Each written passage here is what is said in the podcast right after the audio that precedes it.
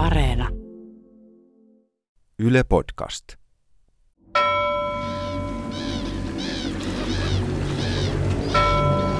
He ovat palanneet! Uskomatonta! Mutta missä muut laivat ovat?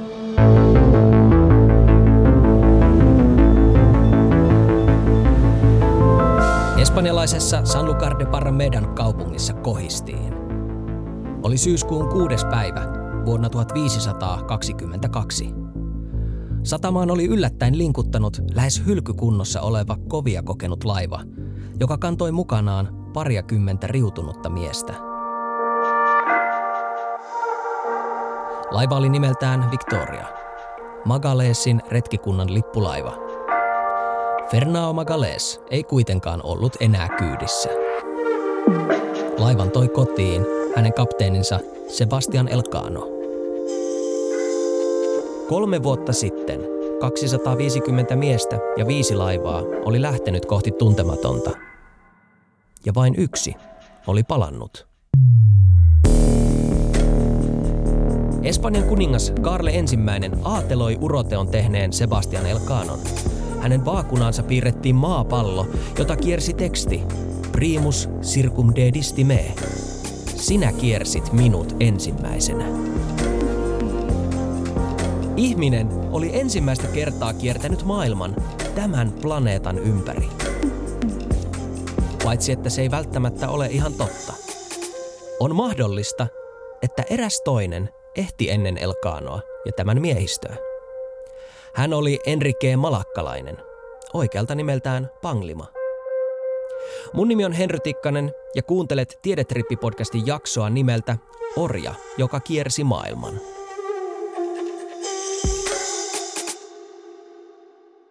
Panglima syntyi aivan 1400-luvun lopulla jossain päin Malajien saaristoa, joka tunnetaan myös nimellä Itä-Intian saaristo. Se on maailman laajin saaristo, joka levittäytyy Kaakkois-Aasian niemimaan ja Uuden-Ginean välille. Nykyään siellä sijaitsevat sellaiset valtiot kuten esimerkiksi Filippiinit, Malesia ja Indonesia. Nimi Malajit viittaa kuitenkin saaristoa kansoittaneisiin ihmisiin. Sen ajan eurooppalaisille se oli lainausmerkeissä ruskea rotu. Termin kehitti saksalainen lääkäri ja rotututkija Johann Friedrich Blumenbach 1700-luvun lopulla.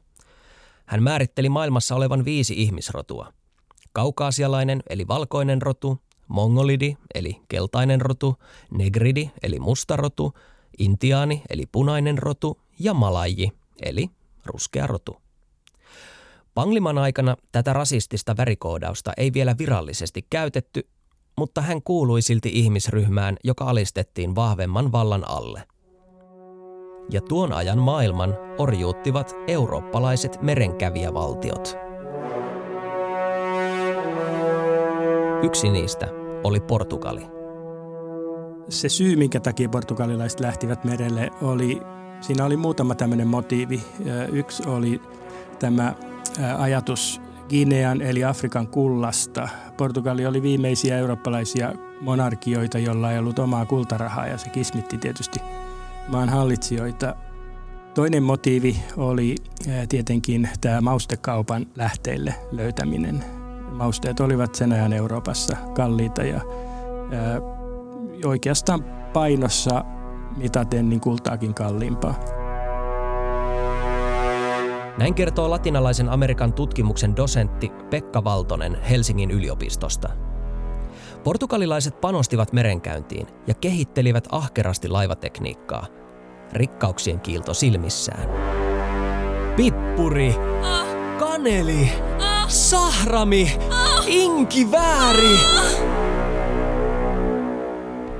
On erikoista ajatella, että tarinamme sankari ja lukemattomat muut päätyi orjaksi, koska eurooppalaiset halusivat maukkaampaa ruokaa. Mutta niin siinä tavallaan kävi. Ja jotta ymmärtäisimme, miten Panglima saattoi päätyä kiertämään ensimmäisenä ihmisenä maailman ympäri, täytyy meidän ensin tutustua hänen orjuuttajansa, Fernao Magalesiin.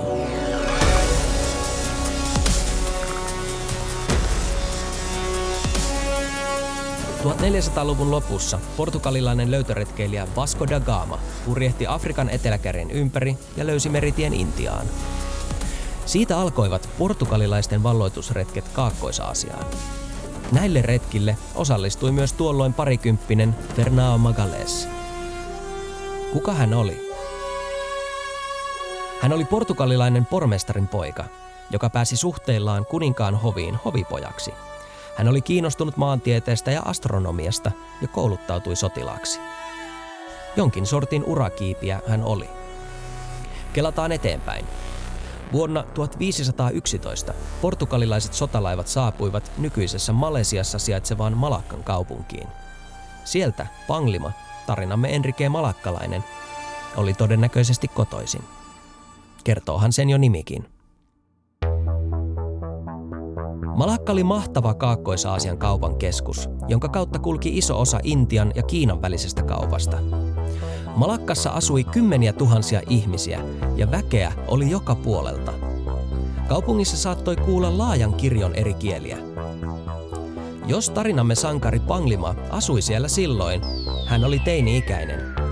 Jotain 14 ja 18 ikävuoden väliltä – Erään legendan mukaan hän olisi ollut jopa prinssi läheisestä sulttaanikunnasta. Oli tai ei, millaista hänen elämänsä olisi ollut Malakkassa, menneen maailman vauraassa metropolissa.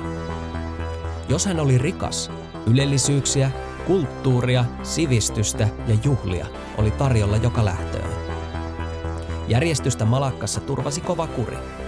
Tarinoiden mukaan kaupungissa pidettiin pelotteena, uudesta Gineasta vangittuja kannipaaleja, joille syötettiin vakavista rikoksista syytettyjä ihmisiä.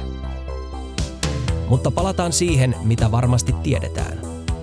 Vuonna 1511 suuret portugalilaiset sotalaivat valkoisine purjeineen ilmestyivät Malakkan edustalle. Laivojen kyljet sylkivät tulta ja taivas jylisi kuin ukkosmyrskyssä.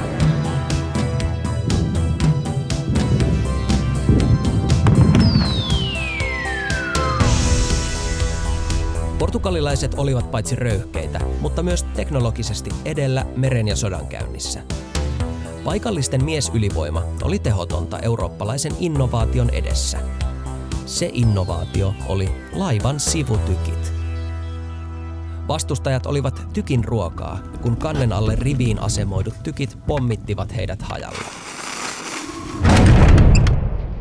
Sellaisen ei ehkä ollut Malakkan kauppasatamassa totuttu, että sieltä tulee yhtäkkiä 18 laivaa tykeillä varustettuna, jotka, jotka tuhoavat he, muutamassa hetkessä sitten kaikki kauppalaivat sinne satamaan. Kun portugalilaiset kukistivat Malakkan, yhden valloittajalaivan kapteeni saattoi olla Fernao Magalhães. Hän oli viettänyt vuosia Kaakkois-Aasiassa osana portugalilaista valloittajakoneistoa. Kuulostaa loogiselta, että tässä yhteydessä Magallees olisi vanginnut orjakseen tarinamme sankarin, Pangliman. Miten Magalleesin ja Pangliman tiet kohtasivat, sitä ei kuitenkaan varmasti tiedetä. Dosentti Pekka Valtonen. Goassa ainakin hänen tiedetään olleen. Ja äh, siinä vaiheessa, kun tämä äh, Malakkavaltaus tapahtui, niin on mahdollista, että Magallies oli jo joutunut kuninkaan epäsuosioon, niin kuin hän joutui ja oli itse asiassa varmasti jo miettimässä paluuta Eurooppaan. Mutta on tietysti mahdollista, että hän oli mukana tällä, tällä valloitusretkellä. Tai ehkä Panglima oli päätynyt Portugalin tukikohtaan Intian Goalle, jossa Magalles oli. Tai ehkä Magalles oli ostanut Pangliman tai saanut hänet lahjaksi aiemmalla rauhanomaisella vierailullaan Malakkassa ennen sen valtaamista. Joka tapauksessa, tavalla tai toisella, Panglima päätyi Magalesin orjaksi Kaakkois-Aasiassa ja häntä ryhdyttiin kutsumaan nimellä Enrique Malakkalainen.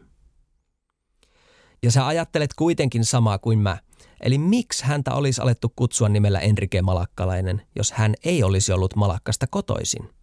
Niinpä. Oli miten oli, tästä alkoi Enriqueen matka maailman ympäri. Magalles palasi Portugaliin Malakkan valtauksen jälkeen. Mukanaan hänellä oli Enrique, joka kulkisi Magallesin rinnalla kaikkialle, aina tämän kuolemaan asti. Miltä tuntuisi olla orja, toisen omaisuutta. Millainen isäntä Magales oli? Jos isäntä päättää, että nyt lähdetään mielipuoliselle matkalle kohti tuntemattomia vaaroja, orjan on pakko lähteä mukaan, vaikka kuinka pelottaisi. Tai miltä tuntuisi olla orjan omistaja? Ajatella, että toinen on alempi arvoinen. Ja omaisuutta, kuten vaikka koira. Se on vieras ajatus meille nykyajan ihmisille, mutta tuona aikana orja-business oli täysin normaalia liiketoimintaa. Vaikka Enrique oli orja, niin kyse ei ollut kahleorjuudesta ja brutaalista pakkotyöstä, kuten tehtiin Afrikasta kaapattujen orjien kanssa. Ehkä Enrique oli jonkinlaisessa palvelijan ja avustajan kaltaisessa asemassa. Magalesilla oli myös merkittävä motiivi pitää Enrique mukanaan yrittäessään löytää tietä Maustessaarille. Enrique nimittäin osasi paikallisia kieliä. Fernand Magales oli ollut monessa mukana, mutta siitä huolimatta hän ajautui Portugalin kuninkaan epäsuosioon. Koska hänen kerrottiin tekevän omia sivubisneksiä, niin sanotusti kirjanpidon ohi. Ja jos jouduit kuninkaan kanssa epäsuosioon, merkitsi se hommien loppumista ja taloudellista katastrofia. Kaiken lisäksi Magales oli haavoittunut jalkaan sotiessaan Marokossa Maureja vastaan, eikä raajarikkona ollut enää elämänsä kunnossa – Kaikesta päätellen Makales oli kuitenkin taitava puhumaan, eikä hän jäänyt toimettomaksi. Hän tarjosi palveluksiaan kilpailijalle, Espanjan kuninkaalle, Karle ensimmäiselle. Magalesilla oli myös idea, jota myydä. Hän lupasi Kaarlelle etsivänsä uuden reitin Maustessaarille. Afrikan eteläkärki oli portugalilaisten hallussa, joten sieltä Espanja ei pääsisi idän rikkauksien äärelle – mutta mitä jos lännen kautta voisi purjehtia itään? Sitähän Kolumbus oli myös yrittänyt, mutta löysikin Amerikan. Mitä jos Amerikan ohi tai läpi pääsisi jotenkin? Karle osti idean. High risk, high reward. Semmoinen usein esiin tuleva ajatus, että varhaisten löytöretkien aikaan ihmiset olisivat yleisesti ajatelleet, että maapallo oli litteä se ei pidä paikkaansa, että kyllä merenkävijät jo ainakin 1400-luvulta asti tiesivät, että horisontti kaareutuu ja olemme pallon päällä ja tähtitieteilijät myöskin olivat siitä selvillä, että ehkä oppimaton rahvas jossakin sisämaassa saattoi uskoa, että maapallo on litteä, mutta ei merenkävijöillä sellaista harhaluuloa ollut. Että kyllä tiedettiin, että ollaan pallon päällä ja että se oli mahdollista kiertää. Kukaan ei kuitenkaan tiennyt, mitä matkalla voisi odottaa. Kartta loppui jonnekin Etelä-Amerikan rannikolle. Tästä syystä löytöretket usein viivästyivät, koska osaavia merimiehiä oli erittäin vaikea palkata kohti tuntematonta seilaaville laivoille. Jos hieman oikaistaan, niin tilanne oli vähän sama kuin tänä päivänä joku yrittäisi rekrytoida sua epämääräiselle matkalle Marsiin. Lähtisitkö? Tarjolla on mainetta ja mammonaa, jos selviät takaisin. Kun tuon ajan ihminen ajatteli maailmaa, hän ei voinut ajatella sitä sillä lailla, kun meille on luontevaa ajatella ikään kuin lintuperspektiivistä. Kun me puhumme eri maailmankolkista, meillä on jo aivoissamme semmoinen visualisoitu maailmankartta, mutta sellaista karttaa ei sen ajan ihmisillä ollut. Tavallinen ihminen ajatteli hyvin paikallisesti ja iso osa hallitsijoistakaan ei koskaan tietyllä tavalla nähnyt valtakuntaansa karttojen lintuperspektiivistä käsin. Että, että siinä mielessä se tuntemattoman jotenkin no pelko tai se tuntemattoman outous oli varmasti vielä niin kuin suurempaa, koska sitä ei voinut suhteuttaa sellaiseen, mikä jo tiedettiin. Magalesin retkikunta lähti matkaan Etelä-Espanjassa sijaitsevasta Sanlúcar de Barramedasta syyskuussa 1519. Kolumbus oli lähtenyt samasta satamakaupungista kolmannelle matkalleen uuteen maailmaan parikymmentä vuotta aikaisemmin. Atlantin ylipurjehduksille lähdettiin syystuulten avustuksella. Silloin tuulet painavat Iberian niemimaalta lähdettäessä Kanarian saarten suuntaan. Sieltä ne kääntyvät kohti Amerikan rannikkoa. Nykyään ylitämme Atlantin lentokoneessa alle kymmenessä tunnissa – Kun Magalesin retkikunta lopulta vietti eteläisen pallonpuoliskon talvea Argentiinan Patagoniassa, retkikunta oli ollut matkalla jo vuoden. Ja tunnettu kartta oli loppunut. Edessä olevasta reitistä tai vaaroista ei ollut olemassa minkäänlaisia karttoja tai tietoja. Tästä eteenpäin retkikunta kulkisi kohti tuntematonta. Kuvittele olevasi Enrique. Olet Victorialla, Magalesin lippulaivalla. Matkoillasi Magalesin kanssa olet oppinut merimiehen taidot ja raadat muun miehistön mukana silloin kun et palvele isäntääsi. Laivan kovan kurin ikeessä merimiehet ovat melkein kuin orjia. Merimiehen ammatti oli tuohon aikaan aivan sosiaalisen asteikon alapäässä. Olet ollut monilla matkoilla, mutta tämä on pisin kaikista. Olet ollut kyydissä jo vuoden. Jokainen päivä on kovaa selviytymistä. Kaikki haisee ja on likaista. Taudit jylläävät. Seura laivalla on mitä on. Miehistö koostuu miehistä, joilla ei liene kotipuolessa kovin paljon menetettävää, koska ovat mukana tällaisella itsemurhamatkalla. Naisia ei retkikunnassa ole. Merkittävin syy on se, että naisen läsnäolo ahtaassa laivassa hurjen ja puutteessa olevien miesten kanssa on pommivarma resepti katastrofiin. Ihosi on palannut auringon paahteessa ja välillä on niin kylmä, että sormet kangistuvat. Ruoka on huonoa ja levää kasvava juomavesi vielä huonompaa. Laivalla juodaan paljon alkoholia. Se turruttaa, lämmittää hetkeksi ja ei aiheuta niin pahaa ripulia. Rikkeistä ja niskuroinnista rangaistaan ankarasti, jopa kuolemalla. Tämän kaiken lisäksi sinulla ei ole mitään käsitystä siitä, kauan tätä kaikkea vielä jatkuu ja minne olet edes menossa. Kohti merihirviöiden vesiä, kannibaalien saaliiksi, maailman reunalle ja sen yli.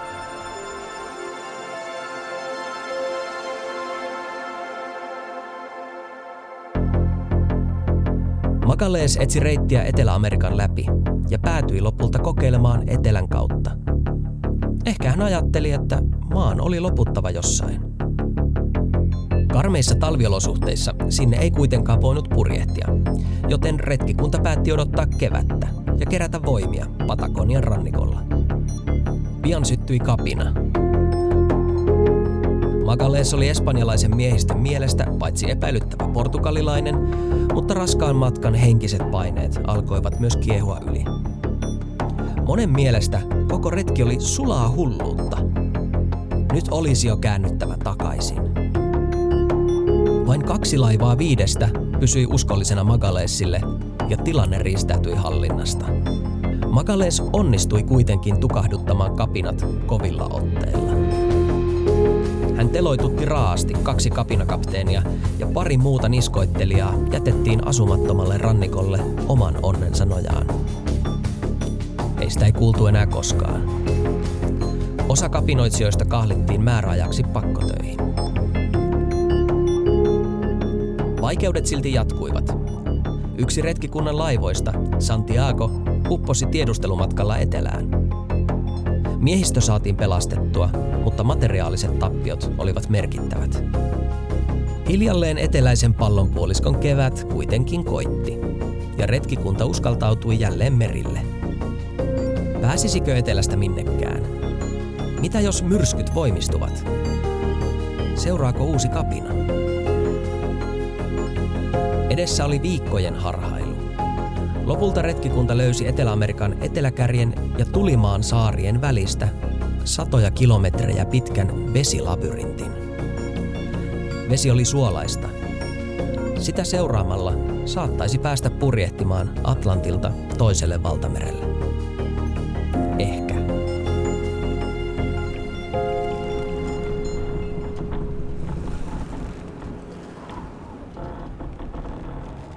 Sitten yhdellä retkikunnan laivoista, San Antoniolla, puhkesi kapina. Miehistö päätti, että nyt riitti, eikä uskaltanut enää pidemmälle. Laiva yksinkertaisesti kääntyi takaisin kohti Espanjaa ja lähti matkoihinsa. Jäljellä oli enää kolme laivaa, jotka jatkoivat. Magalees päätti purjehtia vaikeakulkuiseen salmeen. Kartasta se löytyy tänäkin päivänä nimellä Magaleesin salmi. Retkikunnan johtajan nimi jäi elämään myös taivaalle. Magaleesin retkikunta teki nimittäin tähtitieteellisiä havaintoja yötaivalta. He havaitsivat kaksi galaksia, jotka nimettiin myöhemmin suureksi ja pieneksi Magaleesin pilveksi. Retkikunta purjehti vesilabyrintissä viikon, kunnes he viimein näkivät suuren ja rauhallisen meren avautuvan edessään. Se oli tyyni, niin tyyni, että laivat juuttuivat tuulettomaan tyveneen. Mare Pacificum, Tyynimeri, siten Magalees sen nimesi. Magaleesin retkikunnan saavutus on yhä yksi navigoinnin historian merkkipaaluista. He olivat ensimmäisenä löytäneet merireitin Atlantilta Tyynelle merelle, halki tuntemattomien vesien vaarojen. Mutta vaarat eivät suinkaan loppuneet tähän. Edessä avautunut Tyynimeri paljastui koltaan valtavaksi. Lähes puolentoista kuukauteen Enrique ei nähnyt muuta kuin taivasta ja merta. Silmän kantamattomia. Tämä siitä huolimatta, että tasainen ja vankka pasaatituuli työnsi laivoja ripeästi kohti länttä. Ruoka- ja vesivarannot alkoivat ehtyä ja saastua madoista, rottien kusesta sekä monenlaisesta kasvustosta – Keripukki eli vakava puutostila tappoi merimiehiä. Tilanne oli niin äärimmäinen, että laivan nahkaosat revittiin irti ja liotettiin pureskeltaviksi. Kiinni saadut laivarotat hotkittiin alta aikayksikön. 40 päivän purjehduksen jälkeen retkikunta kohtasi pienen ja karun asumattoman saaren. Puolitoista viikkoa myöhemmin vastaan tuli toinen asumaton saari – josta saatiin hieman vesivarastoja täydennettyä. Ruokapuoli oli kuitenkin kriittinen, niin huonolla tolalla, että miehistö oli totaalisen nääntynyt. Lähes sadan merellä vietetyn päivän jälkeen kuului huuto. Maata näkyvissä! Kyseessä oli Mariaanien saariston eteläisin saari, joka tunnetaan nykyään nimellä Guam – Kokemuksen on täytynyt olla uskomaton. Jano ja nälkäkuoleman partaalla ollut miehistö näki vihreyttä ja vehreyttä. He kuulivat lintujen laulua ja virtaavan veden solinaa. Miltä ensimmäiset raikkaan veden pisarat ovat mahtaneet tuntua huulilla? Tai puraisu makeasta hedelmästä? Kuinka hyvältä saattoi tuntua varjoisa paikka porottavan auringon paahteessa? Tai vakaa maa jalkojen alla? Paratiisissa oli kuitenkin ongelmia. Saaren asukkaat varastelivat laivoista tavaraa ja Magallees määräsi miehistön ampumaan näitä ihmisiä.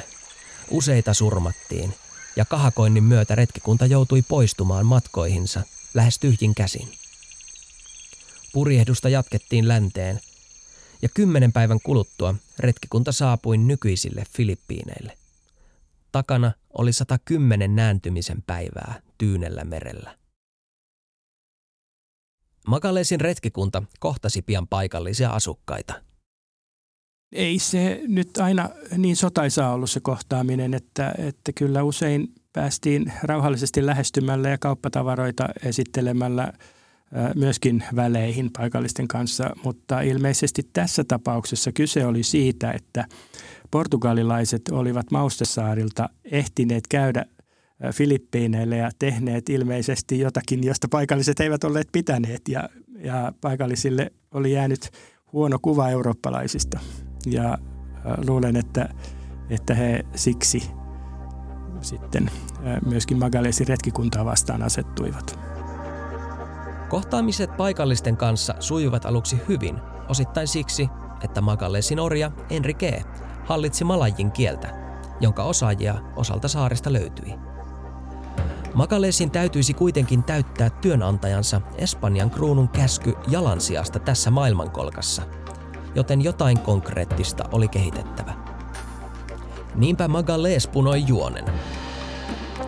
Hän käännyttäisi kristinuskoon Sebun saaren päällikön Humabonin, joka oli vaikuttunut retkikuntalaisten aseista. Sen jälkeen hän vahvistaisi tämän asemaa kilpaileviin heimoihin nähden ja tekisi päälliköstä Espanjan kuninkaan uskollisen alamaisen. Suunnitelma kuulosti ehkä järkevältä, mutta jos mä olisin ollut taukoamattomissa koettelemuksissa puolitoista vuotta, selvinnyt nipin napin kapinoista ja nälkäkuolemasta ja keinunut sata päivää paatissa valtamerellä, niin mä en ehkä olisi kovin terävässä kunnossa juonittelemaan. Ja ahneus on muutenkin huono isäntä. Mutta Magales oli mielestään laatinut hyvän suunnitelman. Mikä voisi mennä pieleen? Vastaus on korallit. Magalesin uhkapeli lähti hyvin käyntiin. Muutama tuhat paikallista saatiin vihittyä kristinuskoon. Myös päällikkö Humabon suostui kristinuskoon. Ainakin näennäisesti. Hänet ristittiin Don Carlosiksi.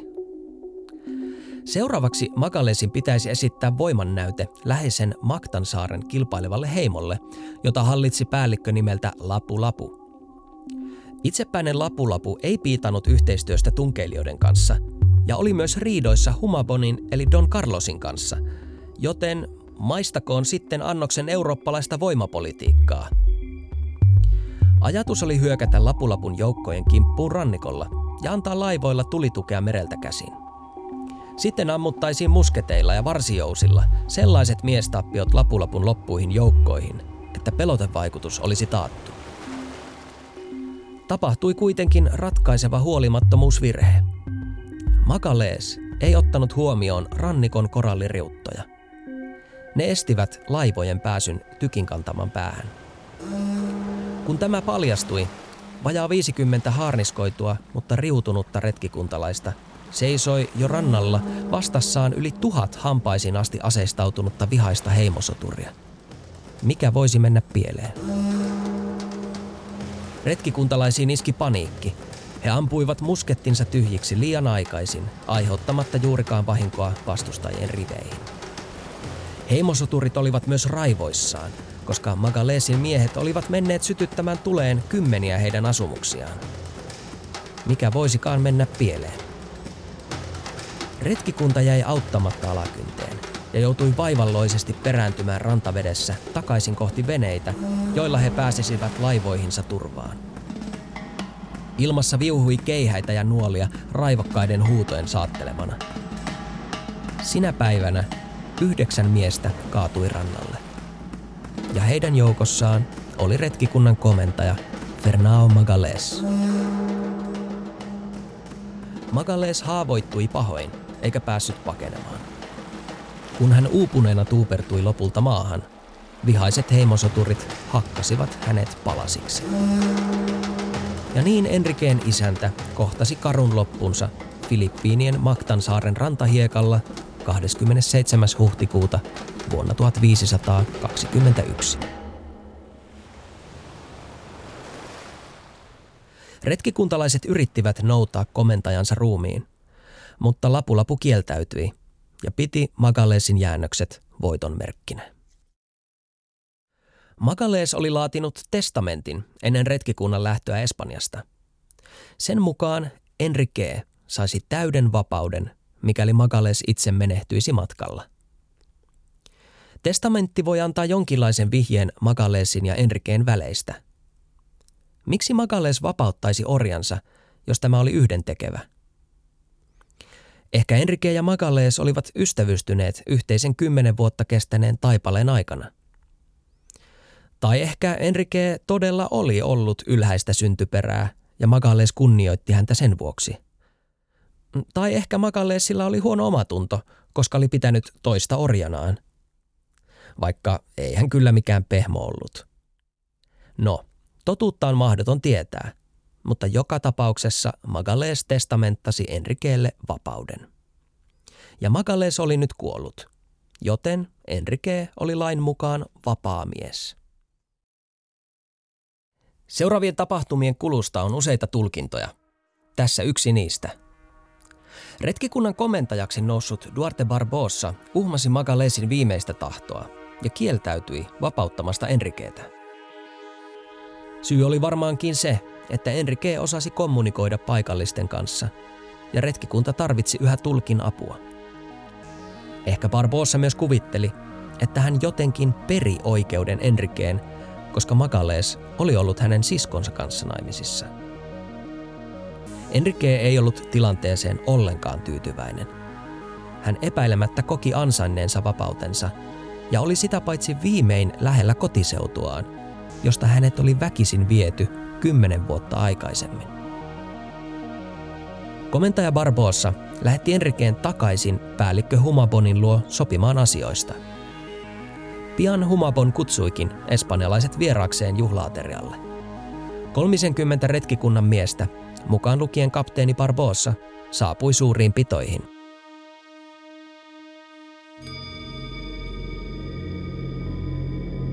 Myöhemmin laivoille jääneet miehet näkivät, kuinka päällikkö Humabonin soturit toivat rannalle retkikunnan yhden johtohahmoista, Hoao Seraon. Häntä pidettiin vankina. Serao kertoi hädissään, että kaikki muut oli tapettu ja että Enrique oli tehnyt salaliiton Humabonin kanssa. Humabon oli jättänyt hänet kuitenkin henkiin, vaihtaakseen hänet espanjalaisten aseisiin. Enrique ei selvästikään ollut halunnut jäädä enää orjaksi. Retkikunta punnitsi vaihtoehtojaan. He olivat keskellä vihamielistä aluetta, erittäin kaukana kotoa. Ja he tarvitsisivat aseitaan enemmän kuin Hoao Serraoa. Adios! Verinen vaihtokauppa jäi siis tekemättä, ja niin epäonninen Serrao jätettiin vihollisen käsiin. 30 miestä oli juuri murhattu. Taistelut, keripukki ja muut taudit, myrskyt ja kapinat olivat verottaneet retkikunnan miesvahvuutta niin rankalla kädellä, että kolmanteen laivaan ei riittänyt enää miehiä. Laivaa ei kuitenkaan haluttu jättää vihollisen käsiin. Sen sijaan jäljellä oleva miehistö poltti saaren edustalla yhden kolmesta laivastaan, Conceptionin. Tähän välikohtaukseen loppuvat kaikki merkinnät Enrikestä. Hän katosi, eikä hänestä kuultu enää sen koommin. Ehkä Enrique oli punonut pakosuunnitelman, joka vaati sivullisia uhreja. Ehkä hän oli kertonut päällikkö Humabonille, että espanjalaiset aikoivat käydä tätä vastaan, ja osallistunut juoneen, jolla pahaavistamattomat retkikuntalaiset saatiin satimeen. Vastineeksi hän olisi vapaa mies. Mitä hän tekisi vapaudellaan? Viisi laivaa oli lähtenyt Espanjasta matkaan. Nyt jäljellä oli enää kaksi, ja retkikunta oli tunnetun maailman äärissä kaukana kotoa. Retkikunnan rippeiden komennon otti Sebastian Elcano. Vaikea kuvitella, että hän olisi saanut komennon ilman, että olisi luvannut, että nyt pojat ajetaan suorinta reittiä kotiin. He kuitenkin tarvitsivat täydennyksiä ja alun perin oli tarkoitus mennä Maustessaarille, joten sen kautta myös mentiin. Siellä laivoihin ahdettiin kymmeniä tonneja mausteita ja sitten lähdettiin kohti kotia. Toinen alus, Trinidad, oli kuitenkin niin huonossa kunnossa, ettei se ollut enää merikelpoinen. Vain Victoria jatkoi matkaa, ja Trinidad jäi miehistöineen odottamaan korjauksia – Laiva ei koskaan päässyt takaisin Eurooppaan, ja valtaosa miehistöstä kuoli. Victoria hädin tuskin selvisi takaisin Espanjaan. Ja silloin Sanlúcar de Barramedan kaupungissa kohistiin. Oli syyskuun kuudes päivä vuonna 1522. Victorian maustelasti oli niin arvokas, että sen myyminen kattoi koko alkuperäisen viiden laivan retkikunnan kulut ja yli jäi vielä voittoakin. Elkaano sai aatelisarvonsa ja vaakunansa. Sinä kiersit minut ensimmäisenä.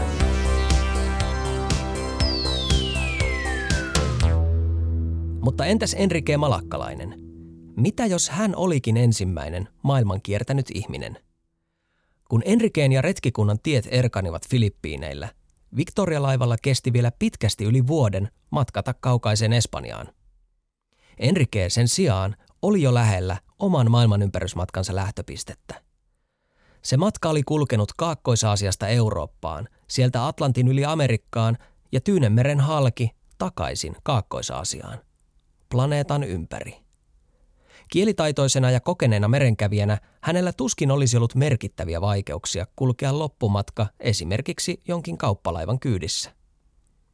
Jos Enrique Malakkalainen pääsi kotiin ennen kuin retkikunta rantautui Espanjaan, hän oli tehnyt historian ensimmäisen maailman ympärysmatkan. Tai ehkä hän käveli mietteissään rannalla, kompastui simpukkaan ja löi päänsä kuolettavasti kiveen. Dokumenttien puuttuessa kaikki on mahdollista. Oletko miettinyt kertaakaan tämän podcastin aikana, miten ihmeessä Magaleesin retkikunnan värikkäistä vaiheesta tiedetään niin paljon – Kiitos kuuluu retkikunnan jäsenelle, josta en ole vielä kertonut sanallakaan. Jälkeenpäin ajatellen, hän oli ehkä tärkein mies koko matkalla. Hän oli Antonio Picafetta, italialainen varakas oppinut ja ensimmäinen maailman ympäri matkannut turisti. Picafetta oli nimittäin maksanut matkastaan. Hän oli ehkä niitä ihmisiä, joita vaivaa loppumaton uteliaisuus ja joita jokin selittämätön voima vetää kohti seikkailua. Kuultuaan Magalesin retkikunnan aikeista, hän hommasi itselleen paikan laivasta. Hän piti tarkkaa päiväkirjaa ja dokumentoi matkan kulun, ja oli yksi 18 selvinneestä retkikunnan jäsenestä. Juuri hänen merkinnöissään mainitaan myös Enrique Malakkalainen. Ja nyt kun Magalesin retkikunnan tapahtumia voidaan tarkastella 500 vuotta myöhemmin, niin jälleen kerran voi todeta, että kynä oli miekkaa mahtavampi. Kiitos, että kuuntelit. Mun nimi on Henry Tikkanen ja tämän jakson nimi oli Orja, joka kiersi maailman. Muut Tiedetripin jaksot löytyvät Yle Areenasta.